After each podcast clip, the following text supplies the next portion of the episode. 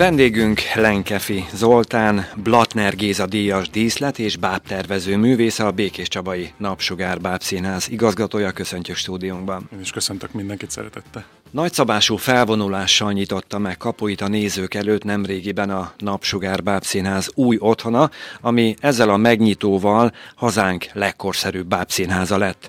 Hogyan kezdődött ez a történet? Hú, nehéz a kérdés, igen. Hát ö, ö, ugye édesapám gyakorlatilag ö, majdnem 40 éven keresztül, 30 valahány éven keresztül vezette a Báb együttest, és ö, nagyon sokszor felmerült az, hogy hogy valahol önálló helyet fog kapni a Báb együttes, ugye ez még egy amatőr társulat volt, és hát én gyerekkoromban, gyerekkoromban többször hallottam ezt a, mondatot, hogy na majd akkor most itt lesz, vagy na majd akkor most ott lesz. És hát ő 95-ben elment közülünk, és és hát lényegében azóta sem oldódott meg ez a kérdés. Aztán ugye 2005-ben, amikor megalakult a, a hivatásos bábszínház, akkor szintén ugyanaz a helyzet volt, mint ami annak idején velük, hogy jó, akkor most lakjatok itt, aztán utána egy pár év múlva egy másik helyen, utána pár év múlva egy harmadik helyen, és a harmadik helyünk, ami az Ibzenház volt, az már úgy tűnt, hogy az egy, az egy végleges hely lesz. É, és úgy is rendezkedtünk be, úgy is éltük a mindennapjainkat. És aztán egyszer csak 2016-ban, amikor a Modern Városok program elindult, akkor felmerült. Persze akkor már ugye hosszas beszélgetések voltak az önkormányzattal, hogy Nekünk ez egy kicsit szakmailag kevés, nem tudunk előrelépni, egy bizonyos szintet el tudtunk érni, de az már a maximuma volt annak, amit az a tér és az a hely tudott adni és hosszas beszélgetések és hosszas előkészítés után aztán egyszer csak valamikor 2016. augusztusában, szeptemberében kezdték mondani, hogy mi lenne, ha abban gondolkodnánk, hogy a, hogy a Belicei kúriából bábszínházat építene az önkormányzat a Modern Városok programon belül.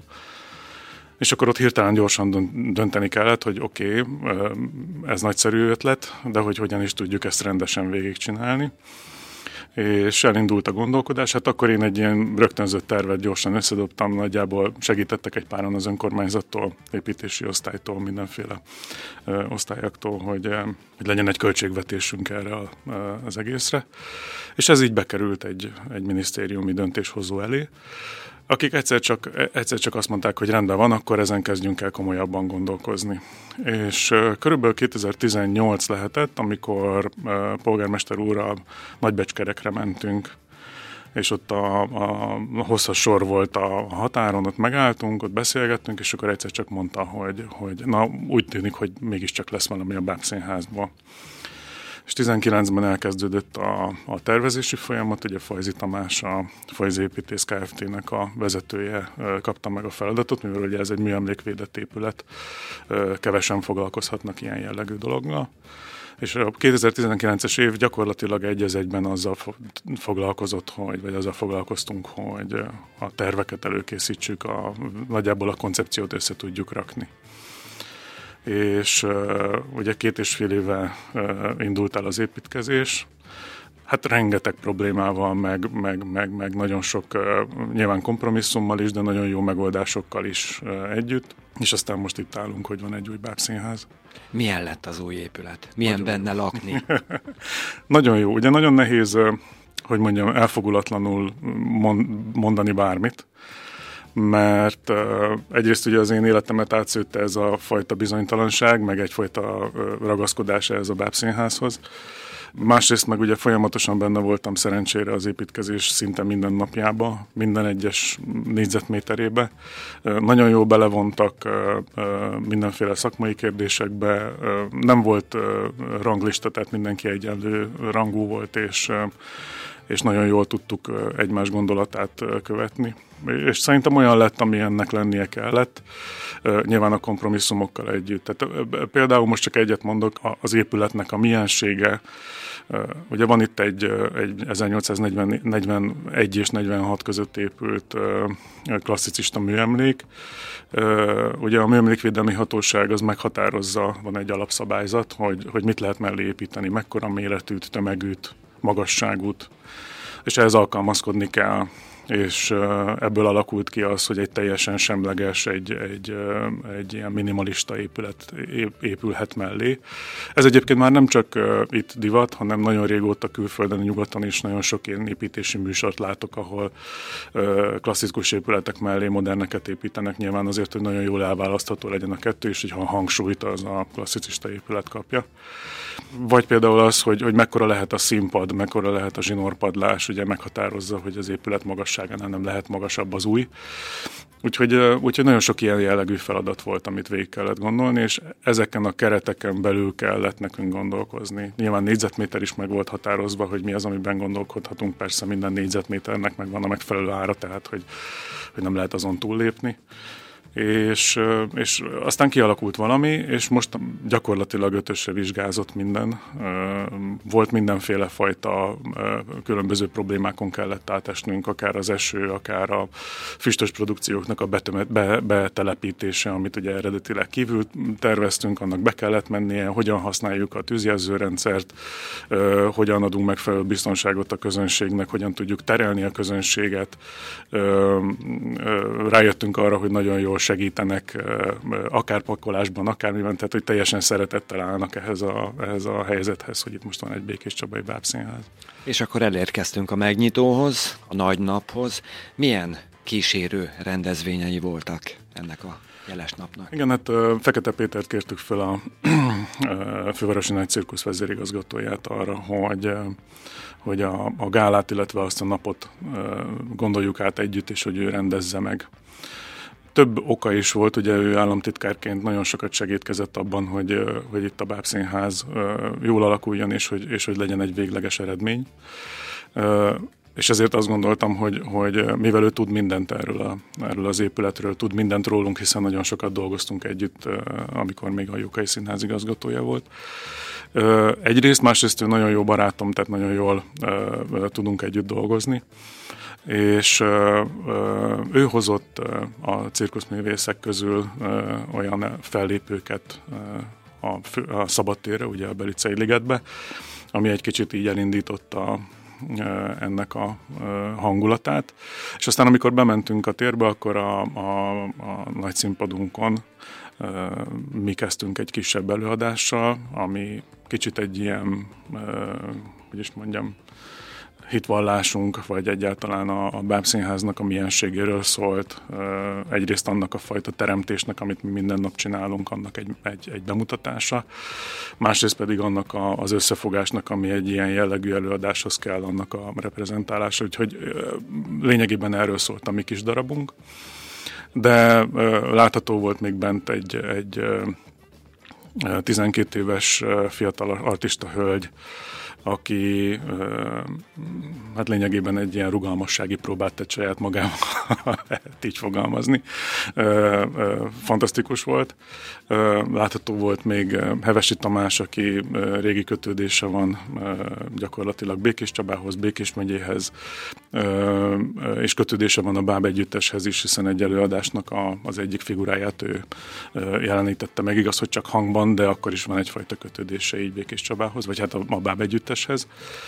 Úgyhogy, hogy, ja, és hát persze természetesen ugye a, a különböző beszédek, a, Závogyán Magdon, a államtitkárasszony, akivel ugye szintén jó kapcsolatot ápolunk, hiszen Békés megyei önkormányzatnak volt kutatás osztályvezetője, ilyen formán éveken keresztül volt főnökön vezetőm, Herceg Tamás mondott beszédet, mint országgyűlési képviselő, neki is nagyon sokat köszönhetünk, hiszen rengeteget tett itt a Bábszínháznak a kialakítása kapcsán különböző megbeszéléseken.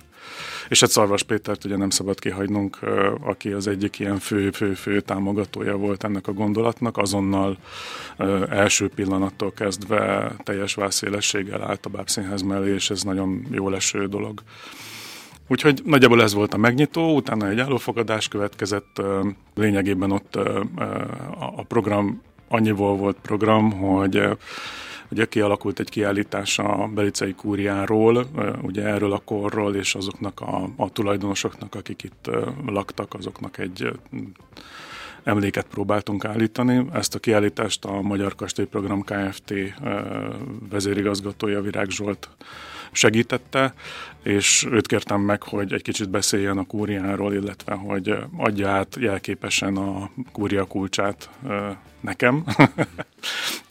De ez egy nagyon jó pillanat volt, én nagyon szerettem, mert, mert az volt egy rendkívül nagy tudású történész, és nagyon sok olyan helyen jár, ahol kastélyokat, kúriákat újítanak föl, és rengeteg olyan dolgot lát, ami, ami számunkra is fontos, én nagyon jókat szoktam vele beszélgetni.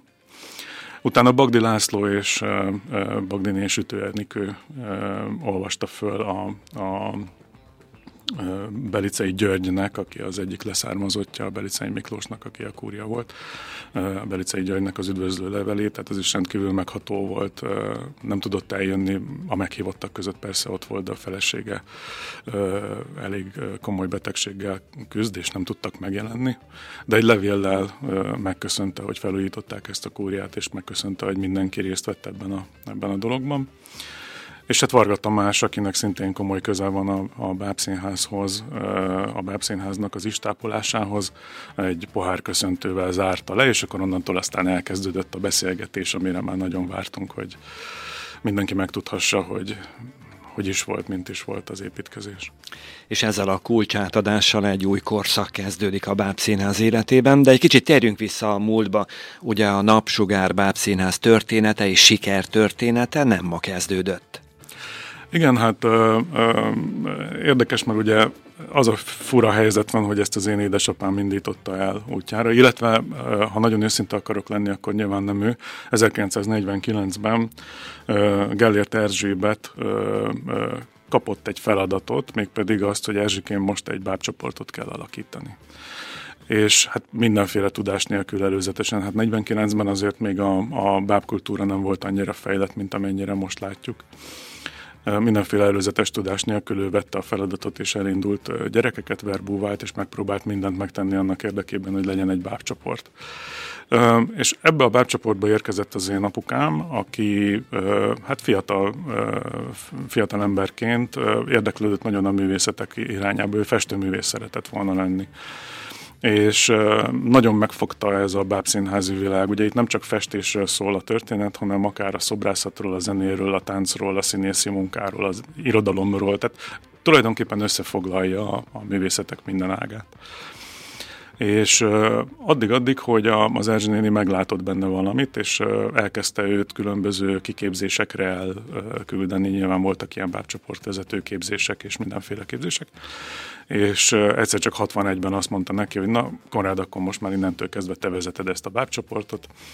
Ő Budapestre költözött, egy, egy nagybátyját kellett gondozni, és már akkor problémát jelentett, hogy hogyan tudja ezt megoldani, és akkor ő fölköltözött Budapestre, és apu pedig átvette ezt a bábegyüttest, és úgy látszik, hogy rendkívül komolyan gondolta, és nagyon sok mindent uh, felvállalt nyilván annak érdekében, hogy minél több dolgot meg tudjon tanulni és az addig-addig, hogy, hogy aztán nagyon sok helyre például már őket küldték, tehát a Napsugárbáb együttest küldték, akár országos értelemben is. Volt például egy ilyen eset, hogy 60 valahányban, most nem tudom pontosan az időszakot, elküldték őket Dél-Amerikába, ahol a, eredetileg a Nemzeti Színház kellett volna képviselje Magyarországot egy, egy színházi fesztivál sorozaton és nem vállalta a Nemzeti Színház, nyilván a politikai környezet nem tette lehetővé, azt mondták, hogy nem vállalják azt, hogy a, a színészek ennek ki legyenek téve,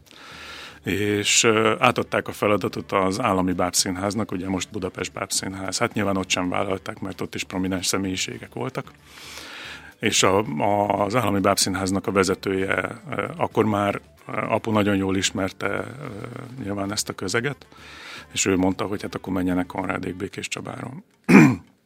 És hát nyilván végigjárták, három hónapon keresztül voltak Dél-Amerikában, végigjárták egészen a ö, teljes kontinenst. Ö, nagy sikerük volt, nagyon jól érezték magukat, rengeteg jó fénykép született egyébként, azokat pont most nézegetem. És ö, tehát, hogy ilyen, ilyen jellegű ö, szakmai előre lépéseket tudtak megtenni, ami, ami nyilván nagyon fontos volt. Aztán utána szépen lassan elindult a nemzetközi bárfesztiváloknak a sora, ami, ami megint csak egy ö, nagyszerű ismerkedési felület. Tehát mi magunk is azt csináljuk, hogy amikor jön jönnek, én sokat beszélgetek azokkal a külföldiekkel, magyarokkal, próbálok tapasztalatot szedni össze mindenből, és, és ő is ezt tette, és, és aztán egyszer csak elkezdődött az az időszak, amikor már különböző impresszáriók találták őt meg, például Franciaországból, Spanyolországból, különböző helyekről, és én magam is voltam Franciaországban olyan turnén, ahol 35 nap alatt 30 előadást játszottunk le, minden nap máshova. Természetesen ez ugye egy bevétel orientált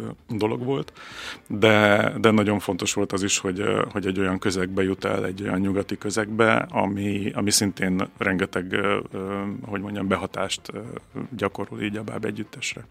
És a sajnos ő 95-ben meghalt, és ott egy kicsi ilyen légüres tér keletkezett, mert ő rendezte, tervezte, kivitelezte ezeket az előadásokat, és nem volt mellette még egy olyan valaki, aki ezt átvette volna. Én pont mikor ő meghalt, akkor, akkor jelentkeztem a Képzőművészeti Egyetemnek a látványtervezők karára, ott a, a báb specializációra, és apu egyik nagyon jó barátja, a Korsiván tanította ki, aki rendkívül jó mester volt, ha máshonnan nem is onnan, onnan biztos ismeri mindenki, hogy ő tervezte a Megmester című animációs filmet, de egyébként egy Kossuth díjas, rendkívül jó, tényleg nagyszerű tervezőként a Budapest Báb Színháznak a modern korszakát ő fémjelezte mindenféle fajta előadásokkal. Meg lehet említeni például a, a, a Csodálatos Mandarint, vagy a Fából faragott királyfit, ami nagyon-nagyon-nagyon nagy előadások voltak. És hát ugye én bekerültem az egyetemre, elkezdtem dolgozni, és elkezdtem a, a, abba az irányba lépkedni, hogy hogyan is lehetek hivatásos bábszínházban, hogyan dolgozhatok hivatásos bábszínházban. És amikor vége lett az egyetemnek, akkor ugye egyből jött a behívó, akkor még volt sorkatonai szolgálat, és én mondtam, hogy én nem akarok katona lenni, és bementem a, a Budapest Bábszínházba az igazgatóhoz, hogy, hogy mi lenne, hogyha én polgári szolgálatos katona lennék itt. És akkor ő azt mondta, hogy hát a Kósiván ezt már ő elintézte nekem, és hogy itt nekem van egy helyem, úgyhogy azt csinálok, amit akarok. Úgyhogy bekerültem a Budapest Bábszínházba, ott három évet dolgoztam, hát másfél év volt a katonai szolgálat, utána még másfél évig uh, asszisztensként dolgoztam mindenféle fajta tervezők mellett például az egyik nagy név a, a Brody Vera, aki a Futrinka utcának, a, vagy a Mazsola és Tádénak a, a nagy tervezője volt például. És egyszer csak jött a hír, hogy, hogy szeretnék azt, hogy a, a Báb együttes átalakuljon a hivatásos Bábszínházzá, ezt a dr. Pap István, a megyei művelődési központ igazgatója valamilyen fondorcsellel elérte. a háttér információkat nem tudom és a megyei önkormányzat 2005. januárjával elindította gyakorlatilag a hivatásos bábszínházat. Hát ott volt egy kis fennforgás, mert eredetileg úgy volt, hogy 22 emberrel tudunk elindulni. Én természetesen ott 2003 és 2005 között elkezdtem összeszervezni ezt a 22 embert, hogy tudjunk elindulni. Majd miután engem megválasztottak igazgatónak novemberben, decemberben kiderült, hogy hát nagyon komoly gazdasági válság indul el, és visszaléptek, vagy visszaléptünk öt főre. Ez egy nagyon nehéz döntés volt, hogy akkor elinduljon-e vagy sem. De végül is jó döntés volt, hogy el tudtunk indulni, és aztán szépen lassan időről időre tudott fejlődni mindig. Úgyhogy, úgyhogy most, nagy, most 24-en vagyunk. Ha már a múltban tartunk, az ön gyerekkori szobáját mennyire foglalták el a mesefigurák, a bábak? Igen, el, el, el lett találva a kérdés. A, volt egy olyan cikk, már hát most nem tudom, a 80-as években, ugye én 77-ben születtem, és 80-as években, hát ugye 3-4-5 évesen jött hozzánk egy, egy riporter, és apuval készített interjút fönt a nappaliban. És az volt az egyik mondat, hogy hirtelen nem tudta, hogy ez most egy báb, vagy ez a kicsi Zolika. Tehát, hogy a, gyakorlatilag a nappalink az tele volt folyamatosan bábokkal, apu a konyhában dolgozott, ott készítette a különböző dolgokat, és a nappaliban pedig az elkészült bábok állványokon álltak, tehát nem nagyon lehetett mozdulni, én meg közte játszottam. És aztán utána én nagyon sokat dolgoztam apu mellett, akár úgy is, hogy, hogy készítettünk együtt bábokat, tehát a, a nagyon sok részében én is benne voltam. Másrészt nagyon sokat segítettem neki így pakolni, kikészíteni a próbákra a különböző dolgokat. Mi sokat voltunk együtt szerencsére. Illetve hát rengeteget játszottam különböző előadásokban, mindenféle fajta szerepeket. Az egyik a, a Mici Mackóban játszottam Robert Gidát háromszor. Valószínűleg annyira rossz lehettem, hogy, hogy a harmadik előadás után azt mondta, hogy, hogy ne, ne, azt nem kell tovább erőltetni. És akkor talált persze egy másik szereplőt. De az a helyzet, hogy rendkívül lámpalázas vagyok, és tanult szöveget nem tudok felmondani. Tehát egyszerűen képtelen vagyok úgy rögzíteni, mint ahogy, mint ahogy ezt egy színésznek kell. És hát ez így el is döntötte, hogy akkor én ezzel nem fog foglalkozni. Pár évvel ezelőtt a Békés Csabai Napsugár Bábszínház elnyerte a Családbarát szolgáltatóhely és a Családbarát munkahely bronzfokozatát is. Hogyan sikerült mindezt elérni? Igen, ugye ezt sokan nem tudják, hogy ez egy pályázat. Úgy működik, hogy megfelelő feltételeket kell bemutatnunk az adott pályáztatónak. Hosszas előkészületei vannak, tehát többször jönnek ellenőrizni, figyelik azokat a különböző pontokat, amik fontosak, és, és egyszer csak megkaptuk, több, több, mondom, több, több körön keresztül. Nyilván hozzátartozik a dologhoz az, hogy például ilyen, ilyen, ilyen kritériumok vannak, hogy a, a kollégák behozhatják-e a gyermekeiket abban az esetben, hogyha nincsen felügyelet. Vagy hogy van-e pelenkázó az adott helyen, vagy van-e külön olyan szoba, ahol szoptatni tud a kismama. És hát persze erre mi mindig figyelünk, mert mivel bábszínház vagyunk, ráadásul csinálunk olyan előadásokat, amik kifejezetten nulla és három éveseknek szólnak ezért ez már eleve benne van a saját gondolkodásmódunkban. Mivel én magam is édesapa vagyok, voltak kicsik a gyerekeim, és tudom, hogy milyen, milyen problémát jelent az az adott pillanatban szülött, született probléma. Vegyük ezt csak egy torokfájásra, vagy vegyük ezt csak egy rosszul létre az iskolában, tehát tudom, hogy az, az mit jelent. Másrészt ugye én nagyon családcentrikus vagyok, tehát nagyon sokszor azt mondtam a, a kollégáknak, hogy semmi nincsen fontosabb. Tehát ha most hiányzol a próbáról azért, mert a, a gyermeknek bármilyen baja van, az teljesen természetes dolog, és nem írhatja felül a színház. Ez egyébként egy nagyon színház ellenes mondat. Tehát ezt általában egy nagy-nagy-nagy színházigazgató ezt nem mondhatja. Tehát minden a színház, és onnantól kezdve kezdődik más. De én ezt másképp gondolom, és azt gondolom, hogy szerintem én gondolom jól. Tehát nagy, nagyon fontosnak tartom ezt, hogy, hogy ők biztonságban érezhessék magukat. És nyilván ezt látja az, aki hozzánk jön ö, vizsgálódni ebben a témában. És aztán egyszer csak eljött ez, hogy megkaptuk ezt a minősítést. Azt is hozzá kell tenni, hogy ezt azt hiszem két évenként meg kell újítani. Az előző évben érkeztek már, hogy, hogy akkor megújítjuk-e vagy sem, csak ugye tudtuk, hogy az építkezéssel nem tudunk most más dologgal foglalkozni vagy az építkezés miatt, és egyszerűen nem léptünk bele ebbe, de majd szépen lassan most, amikor már megvan az új épület, akkor, akkor természetesen neki fogunk látni, és újra elindul. Lesz-e táboroztatás idén nyáron? Így van, minden lesz. Augusztus első két hetében két különálló egyhetes kis tábort szervezünk, amit egyelőre még nem is hirdettünk meg, de már most rengeteg jelentkező van.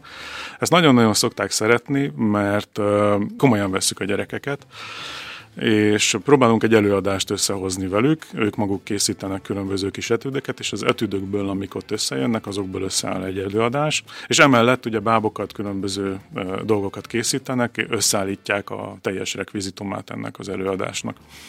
Na de emellett persze kulisszajárás van, különböző filmeket néznek meg, mesélnek egymásnak, mesélnek nekik a színészeink, a, a csapatvezetők.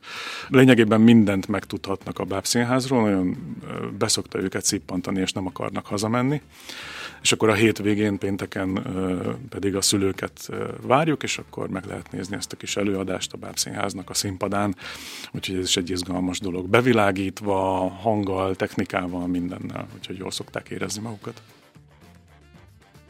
polgári tagozat kitüntetésben részesült 2020-ban, Szarvas Péter polgármester pedig 2022-ben azt mondta, hogy megfelelő kezekben van a Bábszínház, a közgyűlés pedig 2027-ig újra bizalmat szavazott önnek.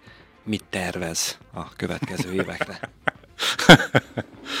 hát hogy is mondjam, a legnagyobb, probléma, tehát a, a legnagyobb probléma az, az mindig az volt, hogy a, a bábszínház milyen helyen van, és hogy milyen helyre kerül. Nyilván most van egy épületünk, ami, ami rendkívül sok lehetőséget nyújt most gondolatban. Most csak arról pont most ugye a, a gyerekekről beszéltünk, nagyon szeretnénk például egy bábcsoportot, akik hétről hétre jönnek hozzánk, együtt tudunk velük dolgozni, kicsit a gyerekeknek a, a milliójét magunkba szívni, ugye nagyon sokat tudnak tölteni rajtunk, ez mindig így volt. Akkor például lehetnek olyan, olyan jellegű dolgokat, tehát olyan, olyan jellegű dolgokat tudunk csinálni, amik, amiket eddig nem. Felnőtt előadásokat tudunk meghívni, középiskolásokkal egy kicsit el tudunk kezdeni foglalkozni. Van például egy rendkívül jó stúdiónk, ami most megépült, nagyon-nagyon jó felszereléssel. Olyanokban gondolkozom, hogy, hogy például középiskolás zenekaroknak felajánlani, hogy gyertek, játszatok föl egy-egy, elő, egy-egy számot. Megvan a megfelelő kollégagárda ahhoz, hogy, hogy, hogy ezeket meg tudjuk csinálni, nagyon jó stúdiósaink vannak. Ha már ott vannak, akkor egy kicsit jöjjenek közelebb, játszanak mondjuk egy-egy előadásban, vegyenek részt olyanban, hogy játszanak föl egy szólamot bármiből. Ha már ott vannak, akkor, akkor jöjjenek el, nézzék meg az előadást. Tehát, hogy egy picit így szépen lassan bevezetni őket a, a bábszínházban, megtanítani nekik azt, hogy ez nem egy ciki ö, verzió, hanem ez egy nagyszerű ö, művészeti irányzat, ami mindenkinek szól. Bárki egyébként felnőttként bejön bábszínházba, az mindig úgy szokott elmondani, elmenni, hogy azt a mindenit, hogy ilyen létezik. Nem is gondolta volna. És, és pont ez az érdekes, hogy ha, ha nem is gondolta volna, akkor nem szabad kihagyni. Tehát, hogy érdemes megpróbálni oda menni és egy kicsit gondolkozni, hogy, hogy vajon mi lehet ez, mi lehet itt, és a, és a kíváncsiságot nem, nem múlja felül a, a, az emberi érzelem, hogy úristen, ez biztos ciki a két véglet van, az egyik az, hogy kell egy kölcsön gyerek, hogy el tudjak menni bábszínházba, a másik pedig az, hogy a nagymamák veszekednek, hogy kivigye el a gyereket a, a bábszínházba, hogy, hogy ő is láthassa az előadást. És akkor van, ja igen, és a harmadik, bocsánat, nem is két véglet, hanem három, és a harmadik pedig az, hogy apuka jön, és megáll kint az ajtóban, és beküldi a gyermeket, és ő aztán el szeretne menni, és akkor általában én ott állok, és akkor mondom, hogy te is menj be nyugodtan. De hát, hogy nincsen jegye, de semmi baj, de hát, hogy én nem tudok bábszínház, nem, nem is, én nem voltam már gyerekkorom óta, nem baj, hát pont itt a lehetőség. És akkor bemegy, és utána várom kint, hogy, hogy, hogy mi történt, és akkor hú, hogy ez, ez fantasztikus. Szóval, hogy a, a, a hosszú távú tervek nyilván azok, hogy, hogy ezt minél jobban elfogadtatni, minél jobban benne lenni abban a fajta mindennapban, ami az embereknek a mindennapjai, hogy, hogy ezt jól megismerhessék ezt a műfajt. És, és mond, még egyszer mondom, hogy a, a legnagyobb tervem az ez volt, hogy, hogy egy olyan helyre kerüljen a bábszínház, ahol innentől kezdve évszázadokon keresztül, hát reméljük, hogy így lesz, tud normálisan működni.